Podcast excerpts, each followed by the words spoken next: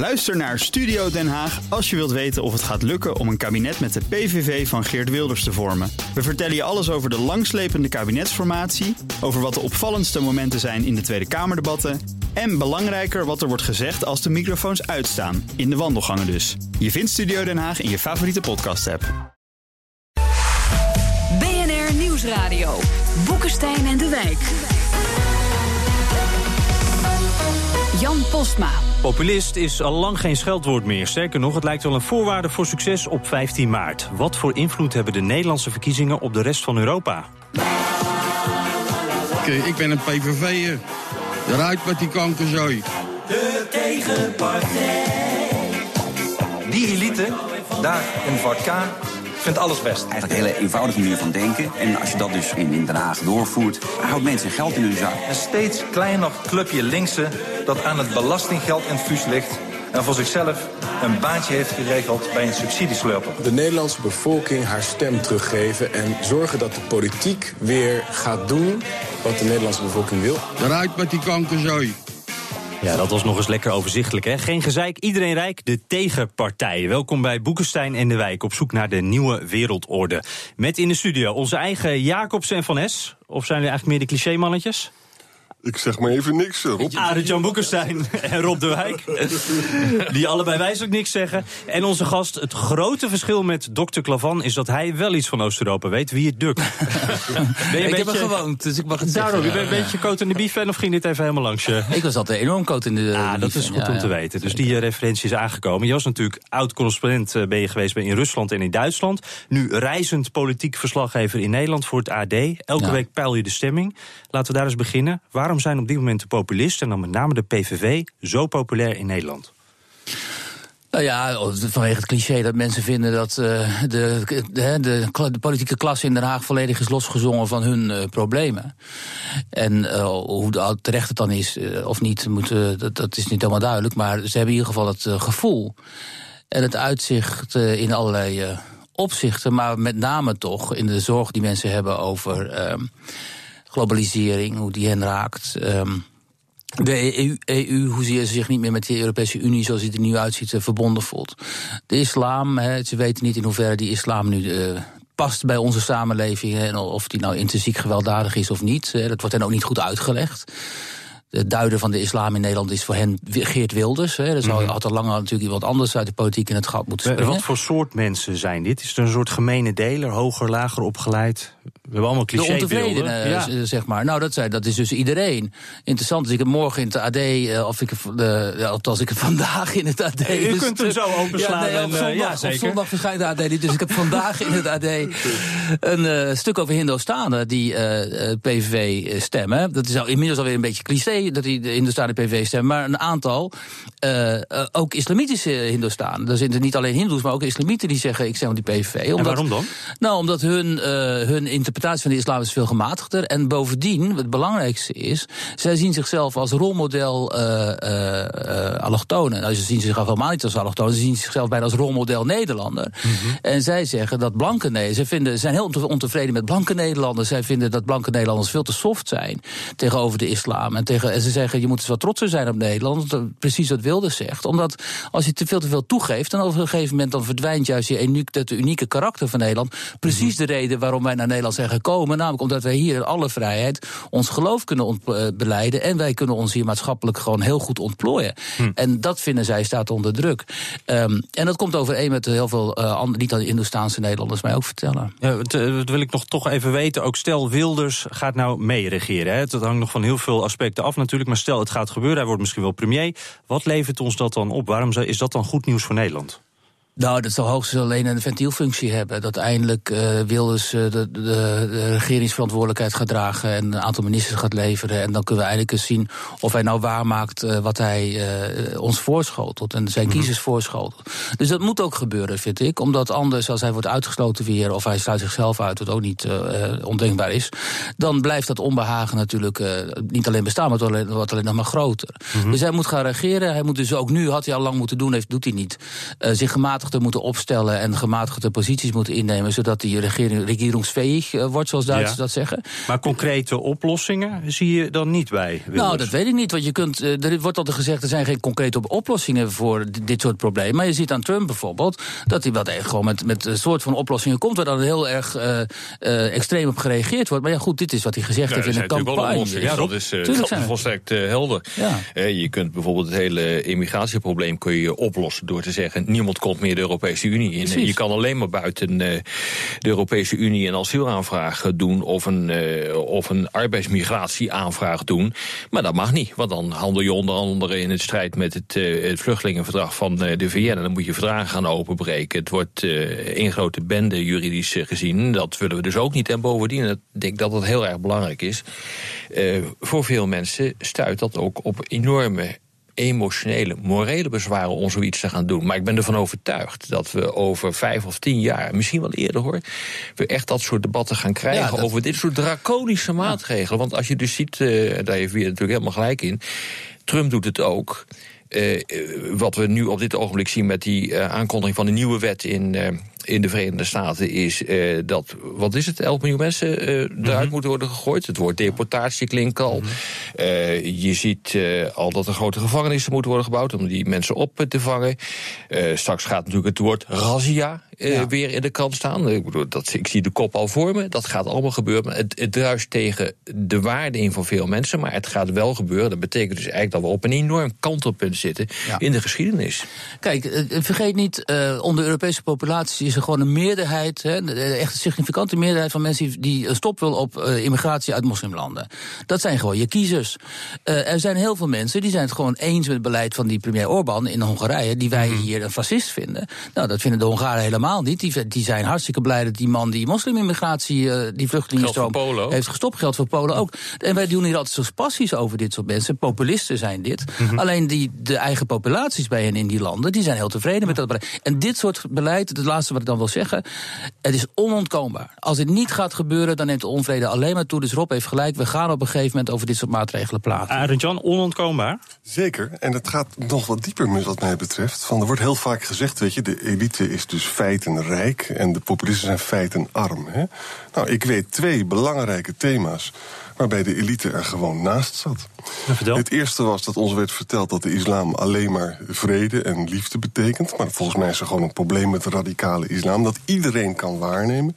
En in de tweede plaats werd ons beloofd dat de euro een geweldig succes zou worden. Dat is ook niet het geval. Dus op die punten hebben populistische partijen een belangrijke functie gehad. Zijn die daar taboe doorbrekend geweest? Ik denk dat ja, dat geholpen ja? heeft, ja zeker. Ja, maar het wordt natuurlijk ook afgedwongen door uh, door de omstandigheden, laten we nou wel wezen. Ik bedoel, er is sprake inderdaad van een grote instroom van, van migranten. Er is sprake van terrorisme. Er is sprake van economische stagnatie. Nederland dreigt er nu een beetje uit te gaan komen, godzijdank. Maar dat, is, dat zijn natuurlijk wel onredelijk objectieve feiten. En dan weet je dus ook, als dat gaat gebeuren... Ja, dat mensen een beetje ongelukkig daarvan worden. Maar, dat maar dat misschien wel ja. langer geduurd... als we niet populisten gehad, hadden gehad die dat ons hadden aangewezen. Nou, democratie is iets moois. Het, het, het corrigeert. Hè? Je ziet dus, als je stel je voor dat je dus in Nederland een beleid zou voeren van uh, iedereen mag komen en zo. Nou, binnen de kortste keer heb je verkiezingen en heb je partijen zeggen dat nou ja, willen maar wij hier niet zeg je iets, denk ik, iets belangrijks, uh, Arend-Jan. Uh, democratie is iets moois, maar de grote vraag is natuurlijk, dat zien we nu... Uh, je noemde dus net, wie het noemde dus net Orbán, Polen, Kaczynski. we zien dat nu met Trump, we zien het met Wilders. Het zijn ook aanvallen die uh, op de rechtsstaat worden uitgevoerd. Uh, ik vind het op zich geen enkel probleem uh, als dat soort mensen gaan regeren, mee gaan regeren. Maar Eén ding moeten ze wel doen. Ze moeten wel met hun poten van de democratische rechtsstaat afblijven. Ik bedoel, ik vind het onacceptabel uh, dat je in nogal wat landen op dit ogenblik politici hebben die de frontale aanval op de vrije pers, uh, op de rechterlijke macht, op de zogenaamde elite, wat dat ook mogen wezen, gaan uitvoeren. En daarmee de rechtsstaat aan het uithollen zijn. Ik heb daar zeer grote problemen mee. En dat is toch wel een krachtig argument om te zeggen van, ja vriend, uh, ik vind het prima dat je meeregeert. En ook al heb je buitengewoon ingrijpende maatregelen, wil ik ook inderdaad over praten, geen enkel probleem. Maar dit, je blijft met je poten van de rechtsstaat af. Wiert, uh, uh, wanneer gaan we over die grens? En zijn we in Nederland al over die grens gegaan? Nou, nee, ja, Wilders dus. Hè. Hij is ervoor veroordeeld. maar uh, uh, nou, dat lijkt mij niet. En um, Rob heeft natuurlijk volledig gelijk. Die, die, de reflexen van die populisten zijn niet per se democratisch. Alleen, het wordt ook tijd, en dat wordt dan vaak vergeten... dat die instituties zelf zich afvragen... in hoeverre zijn wij eigenlijk pluriform en democratisch? Want onze mm -hmm. media bijvoorbeeld zijn helemaal niet pluriform. Dus een heel groot deel van de bevolking wordt gewoon niet bediend op al die thema's. En die balen daarvan. Dus die gaan die media, die voelen als Wilders de media gaan aanvallen... of Trump de media en de Verenigde Staten, die ook totaal niet pluriform zijn, dan denken ze hij heeft gelijk. Dus dat hebben ze over zichzelf afgeroepen, die media, door niet pluriform te zijn. De rechters in Nederland, er zat een mevrouw in die rechtbank waar Wilders voor stond, die had zich uitgesproken over Wilders. Die had dus gewoon, die was Heel onhandig natuurlijk. Die was dus gewoon, ja. die had geraakt moeten worden, gebeurde niet. Dus heeft Wilders een punt. Dus je geeft die populisten ook telkens munitie in handen, ja. echt voor open doel. Ze kunnen blind op jou schieten en ze raken een doel. Maar media, dat kan ik me voorstellen, daar zit ook een marktwerking in natuurlijk. Bij rechters is dat toch net even wat anders. Dat is toch wel gevaarlijk? Nou ja, je moet natuurlijk een beetje. Je moet, kijk, wat Wilders deed met die rechters zo aan te vallen. Dat was wel kwalijk. Maar hij had helaas wel een, een punt. En die rechters die moeten, voorkomen, die moeten zich helemaal niet. Die rechter die Wilders veroordeeld. die begon eerst met een enorm omstandig verhaal over. hoe, hoe slecht Wilders was of zo. Dat sloeg helemaal Mhm. nergens op. Nee, dat dat gaat- moet hij helemaal dat niet doet doen. er gewoon niet toe. Nee, Nee. dus ze lokken het gewoon zelf uit, die Maar, mensen. maar weet, er waren twee dingen tegelijkertijd aan de hand. Hè? Als je dus de onafhankelijkheid van de rechtspraak in twijfelt, dat, dan is nogal, dat heeft grote repercussies. Hè? Dan kunnen mensen gaan denken van, nou, we hoeven er maar niet meer in te geloven wat er allemaal gebeurt. Ja. En aan de andere kant, het was voor, op een bepaalde manier was het inderdaad ook politieke eh, proces. Niet zozeer omdat die rechters zo gepolitiseerd waren, maar omdat het hier iemand dan de mond werd gesnoerd via de weg van de rechter in plaats van in de Tweede Kamer. Hè.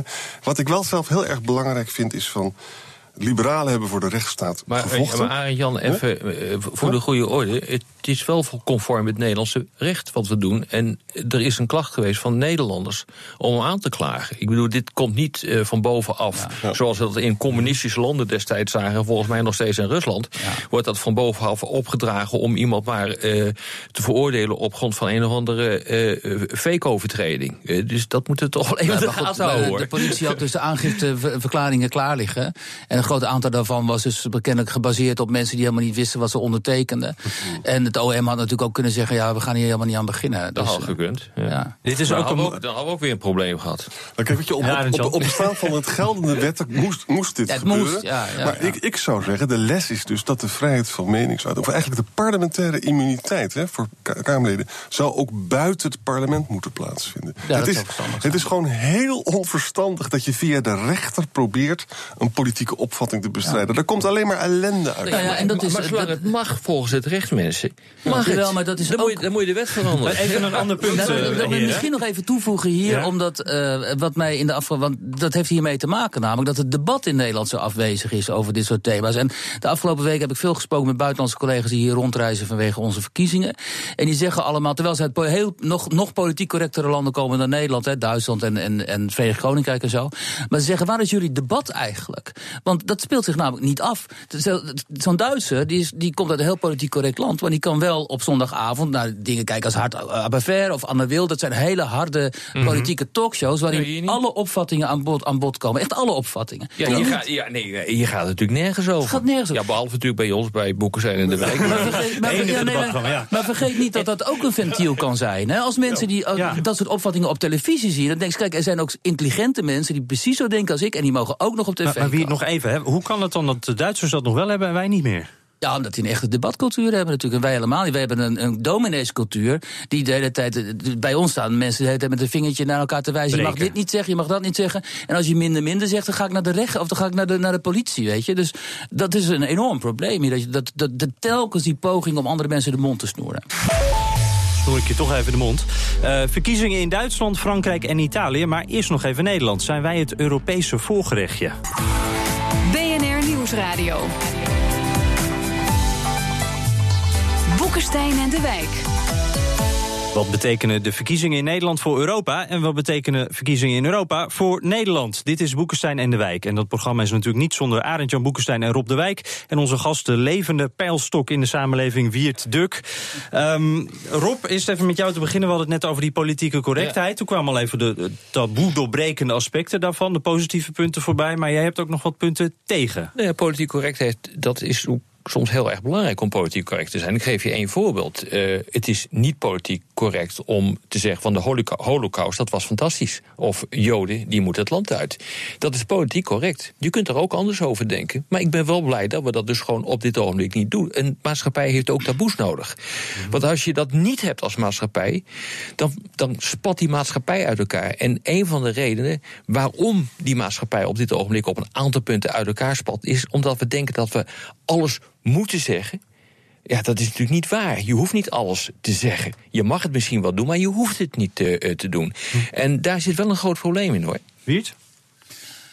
Ja, ja, dat is wel zo. Alleen het probleem eh, van de afgelopen decennia is geweest dat dus uh, uh, zeg maar de links-liberale elite, zoals dat genoemd wordt tegenwoordig, een aantal taboes heeft gecreëerd rond thema's die uh, onder de bevolking gewoon wel gevoeld werden, mm -hmm. maar die mochten niet worden uitgesproken vanwege die politiek correcte mm -hmm. saus die eroverheen werd gegooid. Dus dat, dat die taboes doorbroken zijn, dat was gewoon maatschappelijk noodzakelijk. Het ja, is op een gegeven moment wordt dat dus ook Gebeurt dat dus ook? Gebeurt dat gewoon? Ja, maar ja, Pim alleen heeft er wel zijn leven voor gegeven. Nou ja, wat er natuurlijk uh, deze week weer is uh, gebeurd. Uh, met Wilders, ja. Nee, niet met Wilders, maar met die hele uitspraak over het, het, het feit dat artsen. Uh, Kazoo heb je nu oh, over, Kazoo, ja. ja. Dat artsen eerder geneigd zijn om uh, mensen, het leven van, uh, van gekleurde mensen te, ja. te beëindigen dan van blanken. Daar, weet je, mm -hmm. dan denk ik, ja, kom op hou op hiermee met die flauwekul. Ja, ja maar dat is, dat is gewoon waanzin. Dat, heeft, dat is niet per se politiek correct. Nou ja, het, is ook, het heeft ook te maken met politieke correctheid. Want uh, je, er is een bepaalde correctheid om bijvoorbeeld de medische stand niet uh, aan te pakken ja. op deze manier. Maar Arend Jan, uh, als je het kan onderbouwen met cijfers, kan het ook juist weer taboe doorbrekend zijn, toch? Dan kan het ook misschien wel juist iets ophelderen. Zeker. Sterker nog, ik zou zelfs deze, deze stelling willen verdedigen. Stel je nou eens voor dat toen Bolkestein wegging, had je Dijkstal. Hè? Die zat op zijn saxofoon. We gaan eventjes weer verder terug. En, en, en de VVD was dus had een grote aarzeling om überhaupt het woord islam in de mond te nemen. Eigenlijk is dat onder Rutte ook niet wezenlijk veranderd. Nee, eigenlijk niet. Nou, stel je nou eens voor dat dat wel was gebeurd door de PvdA, door de VVD en door het CDA. Dan had natuurlijk Wilders veel minder kansen gehad. Ja. De, de, dus de schuld van die establishmentpartij ja, is dat we nu met een nee, grote... waren toch gewoon die aanslagen waren toch ook gepleegd door radicale islam. Nee, maar dat is toch wel de tragedie. Dat, vind, dat roep ik de laatste tijd ook telkens. Die mainstream uh, politici, zoals ik dat maar noem, die hebben natuurlijk enorm de kans laten liggen om, de, uh, om een milder wildersachtig verhaal te formuleren. En dan hadden we inderdaad, wat Arend Jan zegt, dan waren we nu niet opgeschreven met die polarisering in de samenleving. Omdat ook door Wilders, die polarisering en de taalgebruik van Wilders en zijn, de manier waarop hij zich opstelt, nooit, nooit geen, uh, niet zoeken naar consensus en zo. Dat heeft enorm gezorgd voor polarisering. Terwijl als de VVD, was natuurlijk de taak van de VVD, geweest, als hij heel duidelijk dat, dat, dat, dat het thema van de islam had, uh, dat probleem van de islam had gethematiseerd, dan was het uit handen van Wilders getrokken. En dan had je uh, dan had je gewoon op dit moment meer politieke mogelijkheden is gehad. Is dat ook iets wat jij in andere landen ziet? Je kent natuurlijk Duitsland goed. Is, is in Duitsland is het dus ook helemaal niet gebeurd. Waardoor je nu dus opgegrepen zit met die AFD, die voor een deel ook echt bruin nazistisch is. Die AFD verliest nu weer in de peilingen, omdat de SPD, de Sociaaldemocraten, Martin Schulz notabene naar voren hebben geschoven. En, dus, en het, het vacuüm daar aan dit soort types is zo groot, dat nu notabene Schulz populairder is dan Angela Merkel. Moet je voorstellen, dus de, de, de, Martin Schulz die hier in Nederland dus eigenlijk gewoon bijna niet over straat komt, omdat mensen zo de pest aan hem hebben, die dreigt nu in Duitsland kanselier te worden, omdat hij op zichzelf, als je goed kijkt, een hele populistische uh, politicus is eigenlijk. Weet je, over dat politiek correcte punt nog even. Ik las vanmorgen een stukje van Joris Luijendijk. Ik viel van mijn stoel. Die zei van, luister eens, mijn Egyptische vrienden... die waren allemaal fel tegen ja. homo's... waren volstrekt tegen de, tegen de gelijkwaardigheid van man en vrouw... en nog meer van dat soort dingen. Waarom zouden die mensen er anders over denken als zij hier zijn? Dat ik van, hè, hè... Eindelijk. even gezegd. Na al die jaren. Jongens, ik wil nog even naar een ander punt. Uh, want een belangrijk van, van onderdeel van bijna al die populistische partijen is die anti-EU-koers. Uh, uh, Wilders wil een exit. Is dat nou iets wat de PVV-stemmer ook wil? Nou, wat ik heb. Uh, um, uh, ik heb veel met PVV's gesproken en een aantal wel, maar een aantal uh, ook niet. Want die zien ook wel de desastreuze gevolgen daarvan. En die zeggen van. wij willen gewoon een andere EU. We willen niet de EU die ons voorschrijft dat we olijfolie mogen drinken. of hoe hard we mogen rijden. Of, en die niet de grenzen openstelt voor vluchtelingen. of nou ja, vluchtelingen, gelukzoekers ook veel. Maar we willen een functionerende EU die het voor ons ook mogelijk maakt om vrije handel te bedrijven. Want het zijn mm -hmm. vaak ondernemers en mensen die vrije beroepen zitten. Ja, en zo. Ze toch? Wonen toch in een, in een EU die gebaseerd is op vrijhandel. Wat krijgen ja, goed, nou? maar zij vinden dus dat uh, die EU zoals die nu is, uh, veel te veel, uh, veel te ver is doorgeslagen in die regelzucht en in, nou ja, dat weten we allemaal. Maar het punt is, ik, heb, ik praat ook veel met dat soort mensen. En dan vraag je, leg mij nou gewoon eens uit. Geef nou eens een voorbeeld van vorige week dat de EU echt je leven totaal verpest heeft op het gebied van regelgeving? Nou, daar komt eigenlijk bijna nooit een antwoord op. Dan, dan, dan kom je dus. Pensioenen en spaargeld? Sorry hoor, maar pensioenen staan buiten de Europese Unie. Ja, ja, de, de, de euro is voor hem natuurlijk ook vaak een ramp. En dat associëren ze dan met die EU natuurlijk. Ja. Het komt uit dezelfde mentaliteit ja, voor. Het zijn dus wat van die algemene kreten die je dan hoort. Uh, maar als je specifiek erop doorgaat... dan blijkt het vaak helemaal niks met de Europese Unie te maken hebben. Ja, is dat zoiets? Is dat iets wat jij ook ziet? Nou, kijk, de, de EU is zo ingewikkeld... dat heel veel mensen natuurlijk niet precies weten waar die voor staat. Maar wat zij zien is, en dat is niet onterecht... buitengewoon zelf, zelfgenoegzame Europese politici daar in Brussel... en een ambtenarij die ervan overtuigd is dat wat zij doen het juiste is voor de mensen. Ook al willen heel veel mensen dat niet. En die stralen dat ook uit. Mensen als Juncker en Schulz, zo noem maar op. En die, hè, de Europese, de, onze Europarlementariërs en zo, die weten het altijd beter dan de gemiddelde burger. Mm -hmm. Ja, dan moet je dus bij die kiezers gewoon niet mee aankomen. Maar er is toch wel een belangrijk punt. En dat is ook een vraag aan, aan wie het. Waarom lopen mensen, hè, je spreekt nu met zoveel uh, van dat soort, uh, soort mensen, waarom lopen die aan achter politici die aantoonbaar geen werkbare oplossingen hebben. Of gewoon zitten te liegen. Uh, we hebben dat nu gezien met die Brexit. Hè, een fantastisch voorbeeld. Uh, dat zou, uh, volgens Farage, zou dat 350 miljoen per week opleveren. Als ze uit de Europese Unie stapten. Wat gebeurt er? Er ligt nu een nota, een rekening van 600 miljard euro als ze eruit stappen. Mm. En dat zou als een dealbreker kunnen zijn. Dat hadden ze van tevoren ook kunnen weten. Hoe komt dat toch dat die lui achter dat soort ja. mensen aanlopen met dit soort flauwekul uh, uh, zaken. Nou ja, net als in de Verenigde Staten, waar mensen ja. uh, hebben gekozen voor Trump. En, op de achtergrond zit daar ben iemand... je erachter gekomen wat dit ja, is? Dat is dan. het kan ze niet meer schelen. Nou ja, net is zoals wat, die Steve Bannon, immers, die adviseur van, van Trump, mm -hmm. die, die staat eigenlijk voor een vernietiging van het systeem. En op, op, op, na die vernietiging moet een nieuw systeem worden opgebouwd. En deze mensen zijn er ook heel gevoelig voor. Maar, dat, die, die, dat, maar, maar en dat als is, je dat zegt, hè, dat doet toch zeer sterk denken aan de tijd dat de Sovjet-Unie werd opgericht. Ja. Dat waren dus ook mensen die tegen het anarchistische aanzat, die een een of ander vaag idee hadden van hoe het allemaal zou moeten zijn. Ze refereerden, het waren natuurlijk ook populisten puur zang, naar het volk. Ze zeiden ook, ik spreek uit naam van het volk. En vervolgens maakten er een totale klerenbende ja, van. Klopt. Maar dus ventielfunctie, dat, daar kunnen we het ook een beetje naar leiden, als ik het zo hoor, toch? Wat je eerder Ja, het is die van ventielfunctie. Hè, de, de, wat, uh, we moeten het eindelijk maar eens een keer gezegd kunnen hebben en zo. En laat Wilders dan maar proberen. En dat deel, ik moet zeggen, dat deel van die mensen die dan echt die, zeg maar, die vernietiging van het systeem voor ogen hebben, uh, dat is natuurlijk heel gering. Want inderdaad, als je met die mensen doorpraat, zeggen ja, nee, uh, zo, dat, dat wil nou ook zo niet. Ook dus niet gaan we misschien toch maar VVD ja. stemmen. Dus, ja. Maar in Amerika gebeurt het wel. Ja, ik dat bedoel, is je noemde terecht Bannon, uh, die gaat inderdaad die richting op. En hij zegt er dus ook dat dat, dat, dat het doel is van zijn, zijn optreden. De echte tragedie vind ik zelf dat, kijk, als ons wordt voorgehouden dat de euro allemaal geweldig is, als ons wordt voorgehouden dat we de buitengrens niet hoeven te bewaken, en nu zien we de ellende daarvan, dan zijn mensen terecht boos. En nu vertrouwen ze Brussel helemaal niet meer. En dus het kind met het badwater wordt nu ook weggegooid. Ja. Die gemeenschappelijke markt is natuurlijk ongelooflijk belangrijk. Maar we hebben dus zelf, de elite heeft zelf de duurzaamheid van het Europese project kapot. Ja, uit ideologische overwegingen, precies. En, en dat is ja. echt een enorme tragedie. En tot slot nog even, Wiet, ja. want dan moeten we het alweer afronden. Ja. Dat gaat altijd heel erg snel. Um, jij hebt ook een goed oog op wat er in Duitsland gebeurt natuurlijk. Uh, denk jij dat ze in Duitsland ook uh, nadrukkelijk naar die Nederlandse verkiezingen kijken? Heeft dat invloed? En ook bijvoorbeeld op Frankrijk, Italië? Ja, dat weet ik wel zeker. Want er was hier een leger buitenlandse correspondenten afgelopen week... om te kijken of Nederland de tweede domino-steen... of de derde wordt na Brexit en Trump. Mm -hmm. um, alleen, en de, ik, volgens mij moeten we erg op Frankrijk gaan letten, omdat uh, Le Pen die heeft een reële kans waarschijnlijk om, om daar president te worden. Terwijl in Duitsland, dat de rechtspopulisme, daar zijn mensen zo bang voor. Dat ze, dat ze nu al lang weer blij zijn dat die Schulz er is. Ja. Die soort, he, op ze zijn zelf een beetje geschrokken eigenlijk. Ze zijn zelf kennelijk een beetje, een beetje geschrokken. Dus ik zie die AFD het, uh, nu echt uh, dalen in de peilingen alweer. Ja. Dus, uh, wie, wie het wij denken zelf dat, het Frank, dat Frankrijk Macron nog net redt. Maar dat in juni in Italië vijf sterren de grootste wordt. En dan krijg je gedonder op de markt met de euro. Ja, dat kan heel goed. Ja. Ja. Gas op die lolly. Toch weer een beetje de laatste woorden voor Arend Jan Boekenstein. Toch weer gelukt, Arend Jan. Ja, um, als Rob uh, gefrustreerd is, als hij zich ergens druk over maakt, dan gaat altijd dat gaspedaal in. Dat was dat geluid wat u net hoorde. Berg je dan maar, dan is echt iedereen uit de weg. Rob, wat frustreerde jou nou deze week meer dan wat dan ook? Ja, net zoals de afgelopen uh, vijf uh, weken. Trump. ja.